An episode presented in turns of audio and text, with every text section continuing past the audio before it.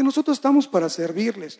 Pero cuando vemos el fruto de aquellos que sirven, de aquellos que ministramos, y más allá vemos de las quejas, más allá vemos de los lamentos, de una situación que siempre están en lo mismo, ver cuando se aplican, ver cuando empiezan a avanzar, cuando empiezan a hacer caso a lo que sugerimos, a ese consejo, y que en este caso siempre es meditar, buscar la palabra de Dios, orar. Entonces es gratamente edificante. Dice Gálatas 6:6 que aquel que enseña, que es enseñado por la palabra, debe hacer partícipe de toda cosa buena al que le enseña. Entonces es una gran bendición cuando en esta meditación de este chico me compartió, y de ahí surgió este mensaje, hermanos, de gran bendición, el cual he titulado Escuchar y responder apropiadamente. Escuchar y responder apropiadamente. Y para ello yo quiero llevarlos a una meditación en la carta de los Hebreos, capítulo 5. Si pueden acompañarme ustedes, váyanse al capítulo 5. Ahí tiene tan solo 14 versos, y de esos 14 versos vamos a ver 4, pero vamos a hacer referencia a los otros 10 versos. Y para ello, pues si tú ya estás ahí posicionado, Hebreos 5, podemos ver que los primeros 10 versos nos hablan sobre el ministerio de Cristo, un ministerio muy especial que es su sacerdocio supremo, un sacerdocio al cual fue llamado de manera particular y especial. Ahí se dan indicaciones sobre la relevancia de ese ministerio, de ese sacerdocio en el plan de Dios para ti y para mí. Ahí estábamos en el pensamiento de Dios cuando Él asignaba ese ministerio, cuando asignaba ese sacerdocio a Cristo. Y también indica cualidades a cumplir de ese sacerdocio. Una cualidad es que debía ser tomado ese hombre entre los hombres y a favor de los hombres. ¿Cómo se manejaba el sacerdocio levítico? Era un hombre que estaba para ministrar a hombres. También esa honra no se la adjudicaba a nadie, mucho menos Cristo, aunque era el Hijo de Dios, no podría tomar ese privilegio sin ser llamado y ser ordenado por Dios. Entonces ahí nos especifica que Dios lo ordenó, que Dios lo llamó. Y además, en el verso 8 nos dice que tuvo que ser probado para aprender obediencia. Me gustaría que ahí remarcaras la palabra obediencia, porque sobre eso vamos a hablar. Y a la vez de ser probado para aprender obediencia, era perfeccionado para constituirse autor de eterna salvación para todos los que le obedecen. Y ahí ves el verso 9. Y bueno, a causa de que esto era algo muy tremendo para los hebreos a quien estaba dirigida la carta, Pablo percibe una falta de percepción espiritual en ellos. Y te digo esto con el sustento porque en el verso 11, en el cual ya nos enfocamos, y voy a pedirte que me acompañes a leerlo. Después de haber hablado sobre toda esta importancia de ese ministerio supremo sacerdotal de Cristo, y que podía ser de mucho peso para unos hebreos entender que se suspendía el sacerdocio levítico para entrar un sacerdocio eterno a través de Cristo, él dice lo siguiente en el verso 10 de Hebreos 5. Acerca de esto tenemos mucho que decir, dice, y difícil de explicar. Fíjense, ahí es donde entiendo que aquello que había dicho, pues aquellos no lo habían captado. Y la razón es esta: por cuanto os habéis hecho tardos para oír. Escucha esto, tardos para oír. Porque debiendo ser ya maestros después de tanto tiempo, tenéis necesidad, fíjense, de que se os vuelva a enseñar cuáles son los primeros rudimentos de las palabras de Dios. Y habéis llegado a ser tales que tenéis necesidad de leche y no de alimento sólido.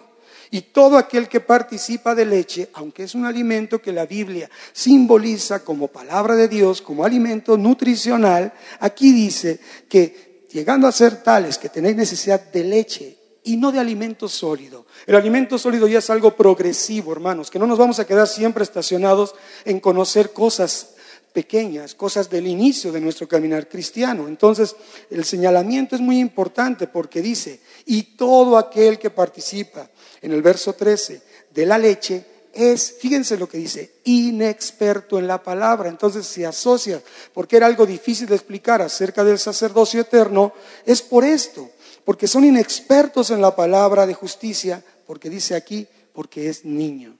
Pero el alimento sólido es para los que han alcanzado madurez, para los que, fíjate, por el uso que tienen los sentidos ejercitados en el discernimiento del bien y del mal. Entonces, vemos aquí cuestiones de madurez. Estamos oyendo que por la obediencia Cristo, por el padecimiento Cristo aprendió obediencia, y la salvación eterna viene a aquellos que le obedecen. Dos veces señala ahí en los primeros 10 versículos el tema obediencia. Resalta en el propósito de Cristo y para el propósito tuyo y mío. Es eterna salvación a los que le obedecen. Entonces, viendo esto, no es fácil explicar a los que no son entendidos en la palabra, a los que se quedan estacionados en los rudimentos, y no ejercitan sus sentidos, para entonces, por medio de lo que dice la palabra, tener un discernimiento entre lo bueno y lo malo, entre el bien y el mal. Ahora, voy a otra versión en la misma cita, Hebreos 5, versos 11 al 14, y esta es la Reina Valera contemporánea. ¿Qué saco de aquí? Verso 14 dice lo mismo, es difícil de explicarlo, pero señala aquí, porque ustedes son lentos para entender. Reina Valera dice tardos para oír, aquí dice lentos para entender. Porque debiendo ser ya maestros después de tanto tiempo, tenéis necesidad de que se os vuelva a enseñar porque debían ser ya maestros, todavía es necesario que se les vuelva a enseñar lo más elemental. Fíjate, mismo sentido, una explicación más amplia. Y entonces dice aquí, porque el alimento sólido, ya verso 14, es para los que ya han alcanzado la madurez, para los que pueden discernir, vuelve a tocar la palabra discernir, entre el bien y el mal, y denota, y han ejercitado su capacidad de tomar decisiones. Amplía un poquito más la idea del por qué no entienden cosas o por qué el apóstol no explica cosas profundas. Pero si vamos más allá, voy a otra versión que es la Nueva Traducción Viviente, que esa es una traducción dinámica que nos trata de hacer entender un poquito más el texto, aunque no es apegado a lo mismo que dicen las versiones originales, Reina Valera o Biblia de las Américas, pero nos da esa dinámica de poder comprender algo más.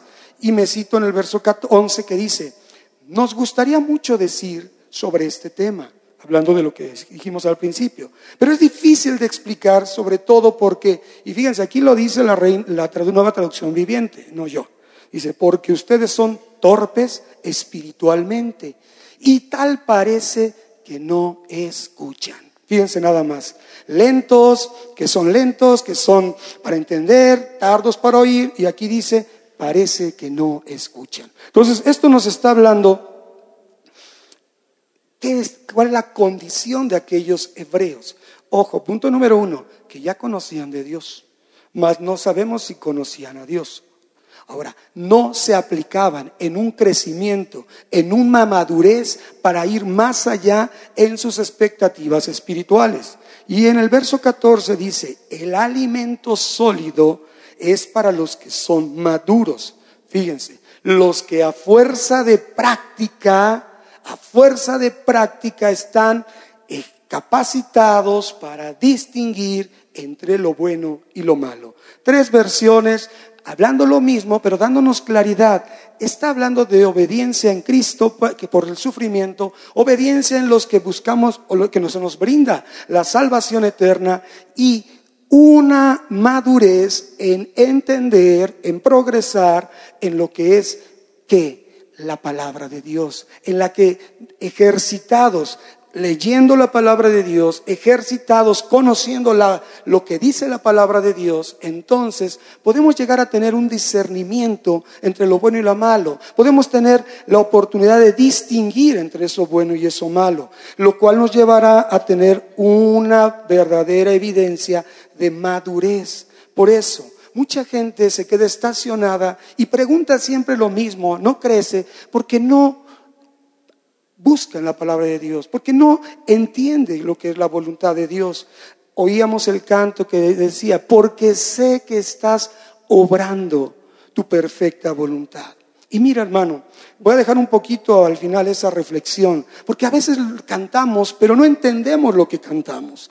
Decimos cosas, pero no las asimilamos realmente, no las ponemos a la luz de la palabra, porque no entendemos la palabra. Y muchas veces nos estacionamos en las cosas básicas, las cosas simples, las cosas sencillas y las cosas que nos gustan, y no nos confrontamos con la realidad y la verdad de Dios, que Dios dice que es amor, pero también Dios es un Dios justo. Y por eso mucha gente no entiende que a veces hay que pasar por tratos, hay que pasar por pruebas, hay que pasar por aflicciones. Y cuando no entienden esto, obviamente, como dice el Pablo, es difícil de explicarles porque todavía están bebiendo leche espiritual. Entonces, hermanos, cambiando un poquito el sentido, si al principio nos dice tardos para oír, yo lo cambié porque lo correcto debe de ser ágiles para oír. Si dice lentos para entender en la otra versión, yo lo cambié por rápidos para comprender.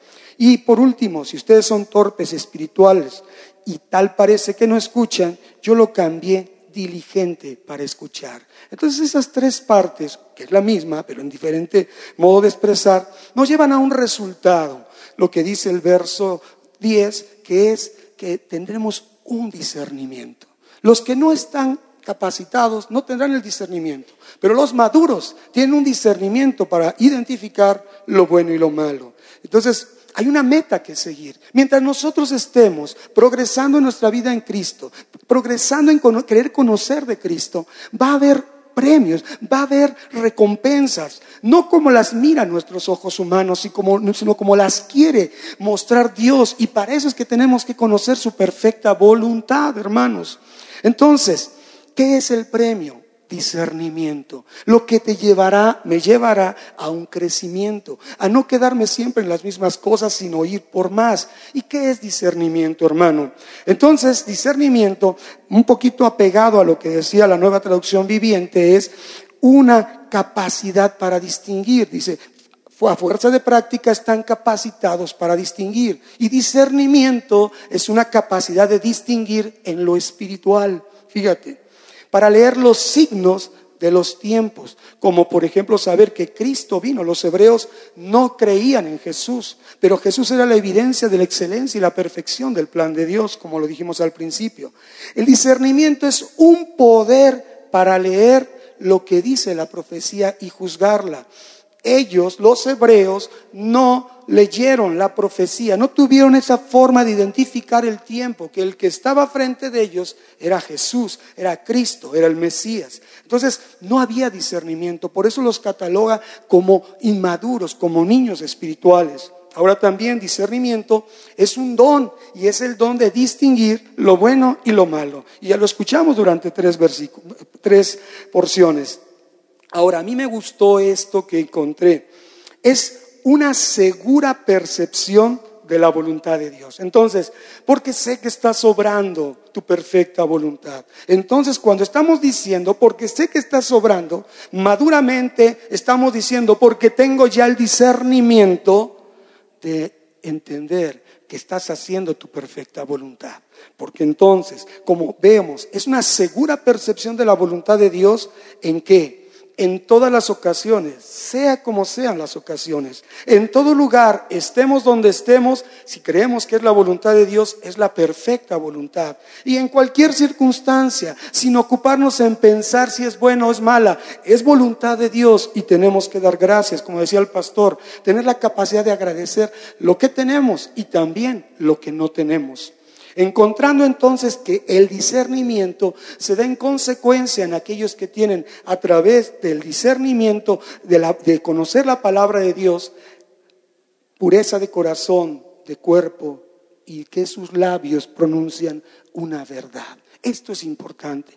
Primera de Tesalonicenses 5:23 dice, habla que el mismo Dios de paz nos mantendrá irreprochables, nos mantendrá en una situación de integridad correcta para Él, en espíritu, alma y cuerpo, al fin de esperarnos así, sin encontrar nada de que acusarnos, irreprensibles hasta la venida de Cristo. Entonces, el tener un discernimiento nos va a llevar a estar en un estado correcto para esperar la segunda venida del Señor. Si estamos viviendo en tiempos donde gozamos de los beneficios de la primera venida de Cristo, tenemos que estar preparándonos para la segunda venida, y esto es teniendo un discernimiento que separe entre lo bueno y lo malo. Por eso les decía que en este pensamiento fue muchas de las cosas que pensé y después arreglé, y aún hace rato todavía le quitaba, le ponía, porque todo salió de esa consulta que este chico me hizo. Y les voy a decir por qué asocio todo esto.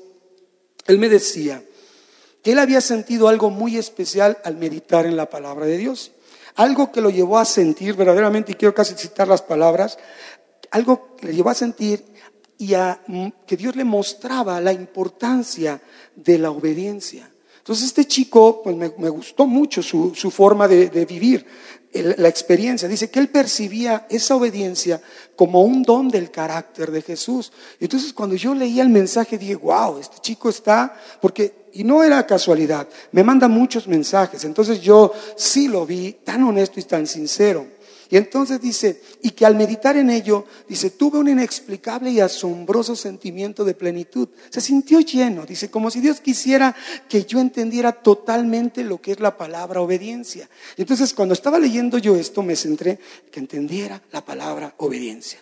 Y dice que él empezó a entender que sin leyes que seguir, así lo puso, hacemos de nuestra vida un papalote. Me gustó mucho, sin leyes que seguir, nuestra vida viene a ser un papalote. Entonces, que Dios le mostraba que la importancia de seguir normas, leyes, reglas, era para no ir contra su voluntad y para dar un testimonio correcto donde quiera que estuviera. ¡Wow! Sí le puse así, ¡wow! Muchas os, porque dije, qué bonito pensó este chico. Y me hizo pensar de tal manera que en toda reflexión que él me manda, trato de responderle. Y para responderle, la verdad me dejó boquiabierto y me tardé 2 horas en pensar qué le respondía.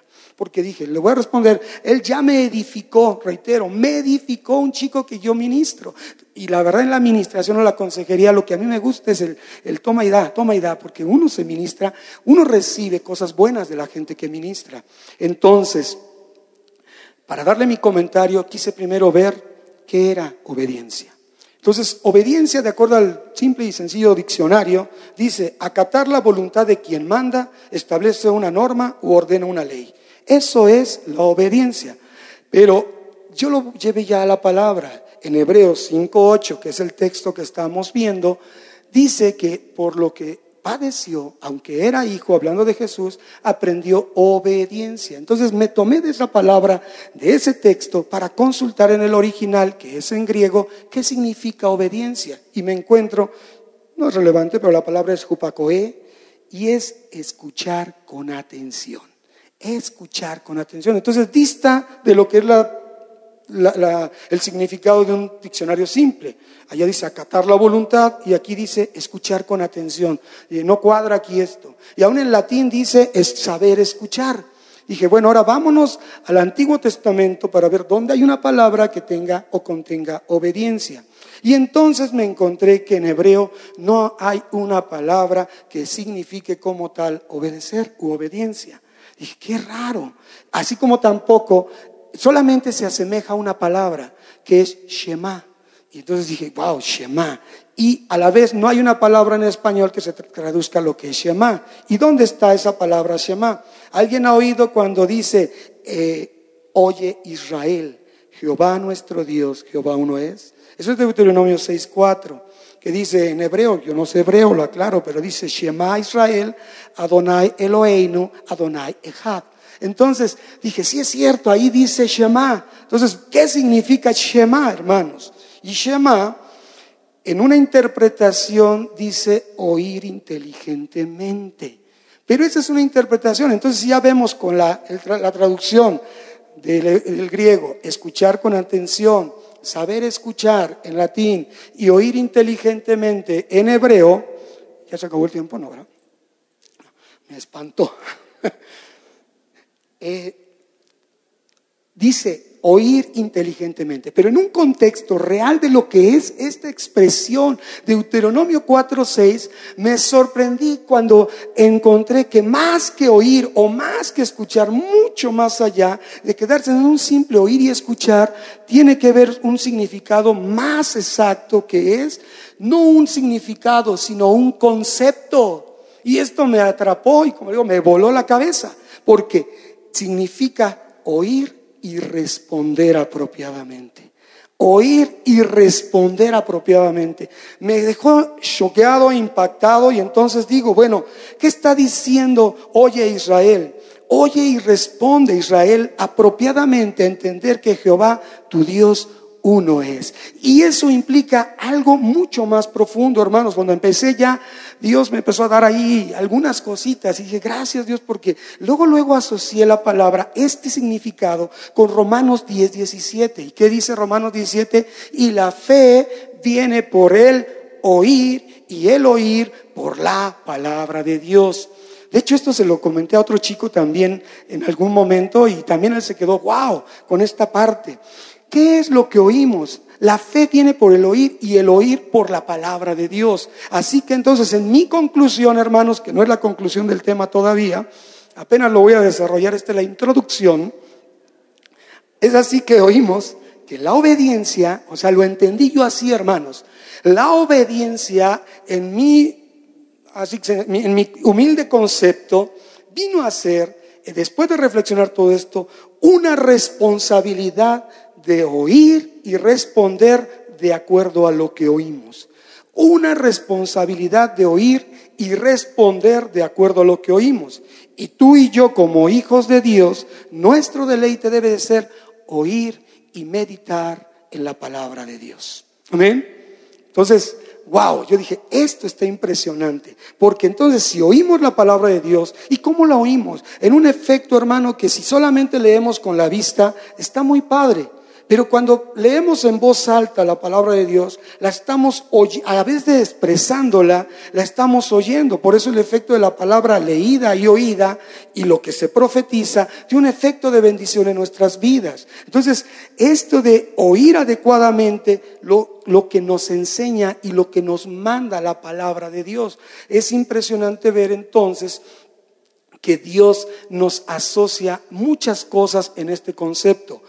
La fe es por el oír, y el oír es por la palabra de Dios. Entonces, yo puse, o creo así, que la fe, la prueba suprema de la fe, de tu fe, de mi fe, es la obediencia.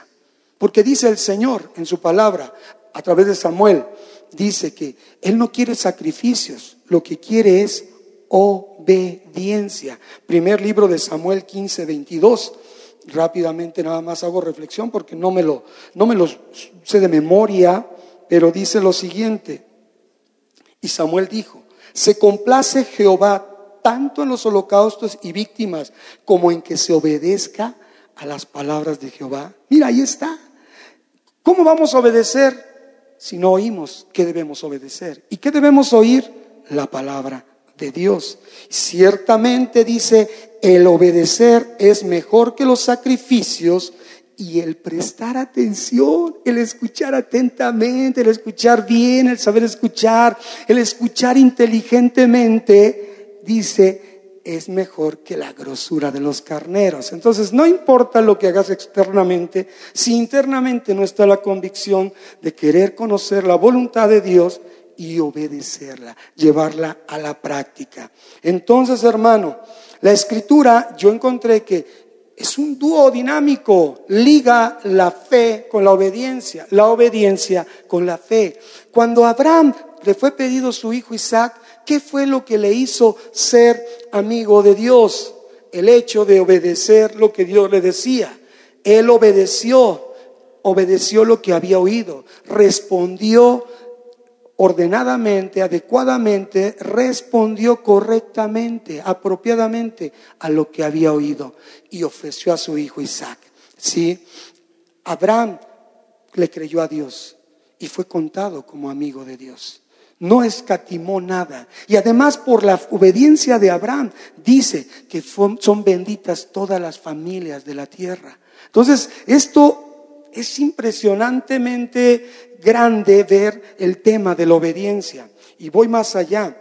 Jesús, la obediencia de Jesús al Padre fue extrema, hermanos. Él es el ejemplo más grande de obediencia para los que creemos y que estamos llamados a ser hijos obedientes. Primera carta de Pedro, capítulo 1, 14. Esta cita, al hablar de obediencia, me disparó también, que dice: como hijos obedientes, no os conforméis a los deseos que antes teníais estando en vuestra ignorancia. Volvemos a lo mismo. ¿Qué conocemos? Lo que conocemos, obedecemos. Entonces, si ahora ya no estamos en la ignorancia, tenemos la posibilidad, creyendo, de ser llamados hijos obedientes de Dios. Y mira, vamos más allá, hermanos. Vamos a dar un brinco hasta el principio y un brinco hasta intermedio, y esto nos llevará al final. Porque dice la palabra en Romanos 5:19 que por la desobediencia de un solo hombre fueron muchos constituidos pecadores. Romanos 5:19, por la desobediencia de un solo hombre fueron muchos constituidos pecadores. Así también, por la obediencia de uno solo, muchos serán constituidos justos. Mira qué tema tan importante de la obediencia. Cambió la historia, la desobediencia en el principio, pero en Jesús se volvió a cambiar la historia. Los que estábamos alejados de Jesús, Él nos vino a ser justos delante del Padre. Entonces, hermanos, esto es bien importante, porque Jesús se complació, vivió toda la vida de Jesús, fue para cumplir la obediencia del Padre, la obediencia a lo que el Padre había dicho, la obediencia a su palabra, y por medio de ello acercó el reino de Dios, nos reveló su misterio y nos rescató, trajo redención a nosotros por su obediencia. Toda la vida de Cristo fue obediencia. Él mismo decía en la palabra, dice la palabra Juan 4:34, mi comida es hacer la voluntad del que me ha enviado. ¿Y con qué lo envió el que lo envió? Valga la redundancia. Con una instrucción. Primero Jesús escuchó atentamente la instrucción del Padre y respondió apropiadamente. En obediencia vino aquí a la tierra. Así es que, por eso es que cuando Él estaba en el Getsemaní, su prueba de obediencia fue suprema. Porque Él dijo: si es posible, pase de mí esta copa, pero no se haga mi voluntad, sino la tuya. Volvió, eso que había escuchado atentamente, Él seguía respondiendo apropiadamente. De tal suerte que esa obediencia, dice Filipenses 2:8, lo llevó hasta la muerte, porque dice, se humilló a sí mismo, haciéndose obediente hasta la muerte y muerte de cruz. Hermano, entendemos lo que es la trascendencia e importancia de la obediencia. Eso es lo que nos acerca a Dios. Eso es lo que nos bendice, hermanos. Entonces, una reflexión que puse ahí: entender verdaderamente la obediencia, hermanos. Tenemos un eslogan aquí: trae bendición. La obediencia trae bendición. ¿Y sabes por qué trae bendición?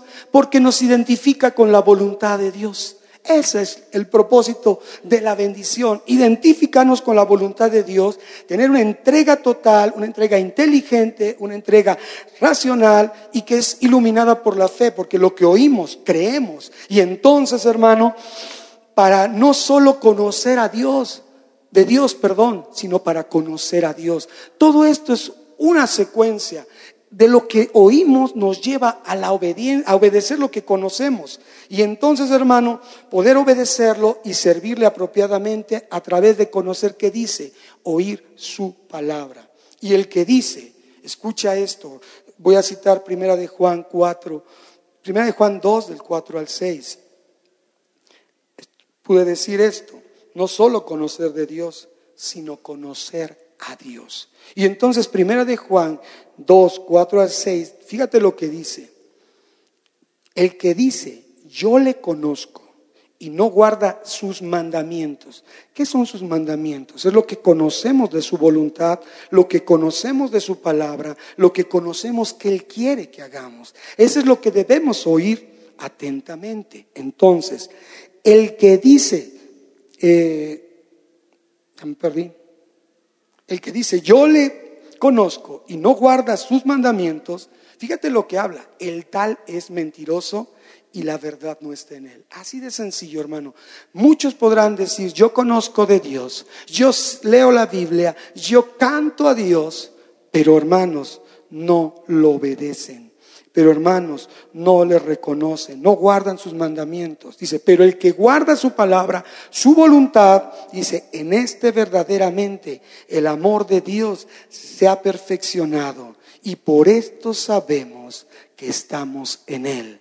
El que dice que permanece en él, debe andar como él anduvo. Y esto es consecuencia, hermanos. No podemos andar en lo que no conocemos, mucho menos lo obedeceremos. Si no tenemos una convicción de aquello que estamos oyendo y entra en nosotros, y de esa manera podemos responder de una manera adecuada, apropiada, para cubrir las expectativas del propósito por el cual se nos está diciendo algo. Dice Isaías 55 que la palabra de Dios no vuelve vacía, sino que cumple el propósito para la cual es enviada. Entonces, el propósito para el que se envía la palabra es para que conozcamos la voluntad de Dios. Y una vez conocida la voluntad de Dios, ponerla entonces en práctica. Deuteronomio 28, 1 y 2 dice que debemos de oír atentamente, guardar y poner por práctica. Y dice, y entonces todas estas bendiciones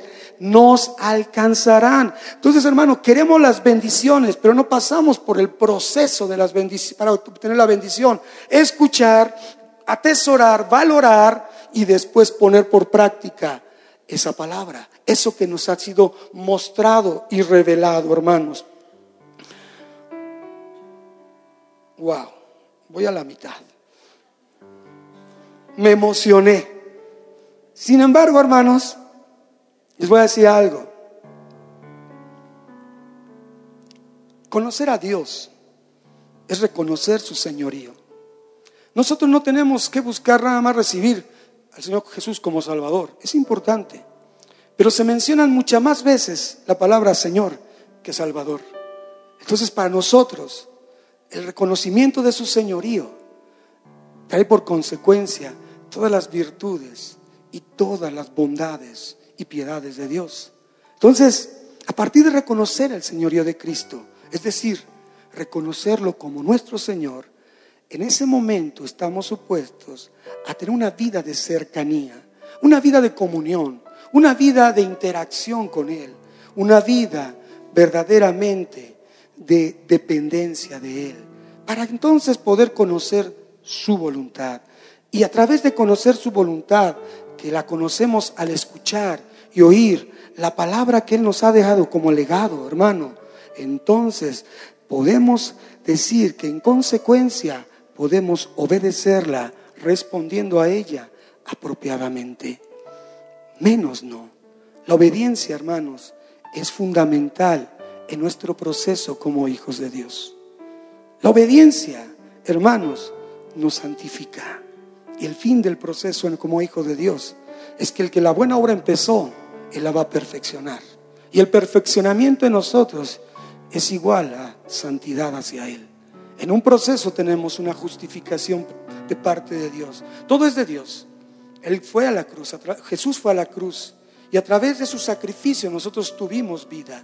A través de su sacrificio nosotros fuimos exonerados de la muerte eterna. A través de su sacrificio Él tomó nuestro lugar, y el acta de los decretos quedó clavada en esa cruz para anular toda acusación y todo dedo señalador sobre nuestras vidas. Eso es lo que hizo Jesús, y es lo que tenemos que recordar. Aunque no se quedó en la cruz, Él completó su obediencia en la sobrenaturalidad de su resurrección. Porque si Cristo no resucitó, vana sería nuestra fe y aún nuestra predicación. Entonces, la obediencia es fundamental en ese proceso como hijos de Dios. Nos ayuda a revisar cómo está nuestro caminar, para que entonces podamos ser cuidadosos a la revisión de eso que oímos atentamente, que sabemos oír inteligentemente y responder adecuadamente, para que entonces caminemos cuidadosamente y acorde a su voluntad expresada a través de su palabra. Y sabes algo bien importante, yo creo que aquí le dejo. Porque tú y yo, hermanos, ya no vamos a ser juzgados. Escucha esto. Y si esto es lo único que te puedes llevar de todo lo que acabo de hablar, escucha esto. Acabo de hablar del sacrificio de Cristo en la cruz. El gran amor de Dios, como lo cita Juan 3:16. De tal manera amó Dios al mundo, ¿verdad?, que dio a su Hijo único, para que todo aquel que en Él cree, fe. Y la fe se activa al obedecer. Para que todo aquel que en Él cree tenga, no se pierda, mas tenga vida eterna. Y sabes, cuando tú y yo tenemos esa habilidad de parte, esa capacidad que viene de parte de Dios, de poder acercarnos a Él, para creerle a Él, entonces se abre la expectativa grande para una humanidad caída, la participación de las cosas celestiales. Ocurre algo extraordinario y sorprendente, de tal manera que tú y yo ya no podemos ser los mismos.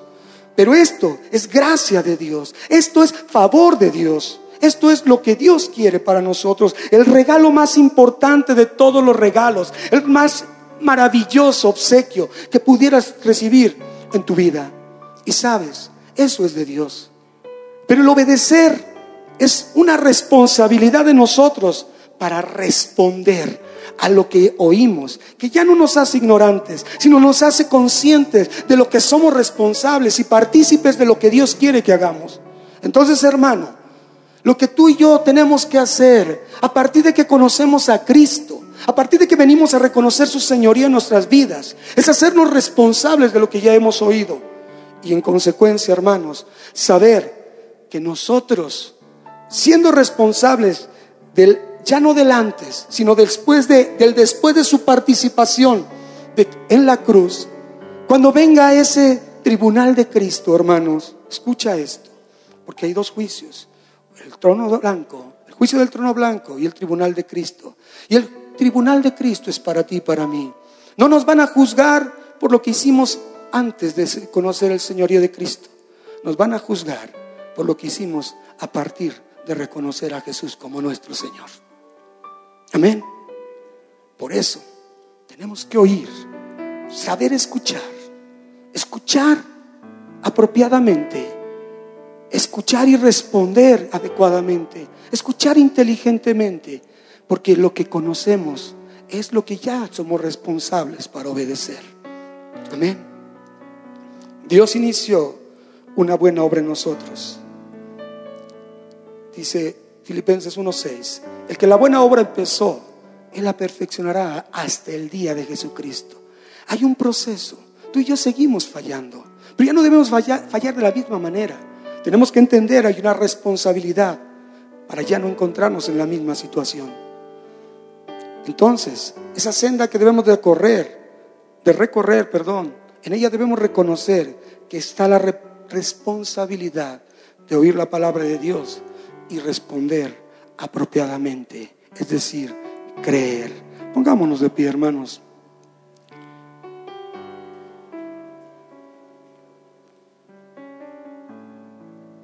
Cierra tus ojos y medita un poco. Dios quiere que hoy te lleves en tu corazón esa tu responsabilidad de quién eres. Eres un hijo de Dios, y como hijo de Dios eres ya coheredero de todo favor y de toda gracia con Cristo. Por tanto, tú ahora debes de comprender algo en tu vida.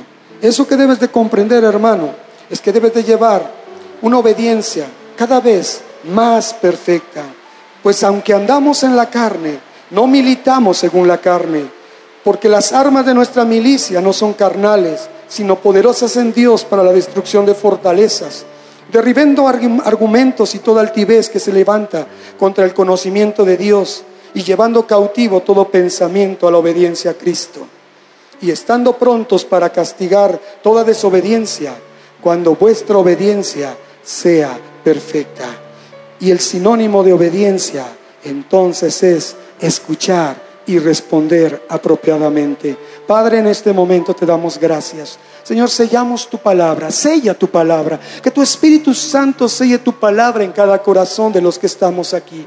Que no vayamos, Señor, ahora como oidores olvidadizos, sino como hacedores. entendiendo la importancia de esa responsabilidad que es escuchar tu palabra, oírla, saber escuchar, oírla atentamente y oírla inteligentemente y responder apropiadamente. Bendice, Padre, aquel que entiende esto, Señor, para que crezca, deje el estado de niño y vaya hacia la madurez, un adulto que busque un alimento sólido, cada vez mucho más abundante, que edifique y haga progresar su vida espiritual y en tanto también todo lo que hay en su derredor. Señor, tu palabra ha sido expuesta, por tanto, aquellos que nos visitan por primera vez, expuestos a tu palabra, pueden decir ellos: ¿ahora qué hago? Tu palabra da la indicación.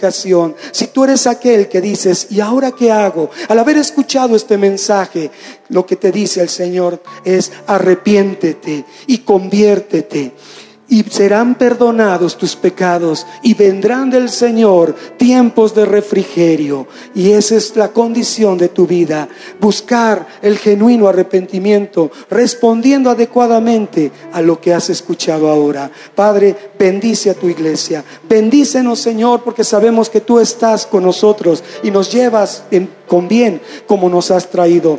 Ayúdanos a perseverar en la fe y en la obediencia y en la fe. Te damos gracias, Señor.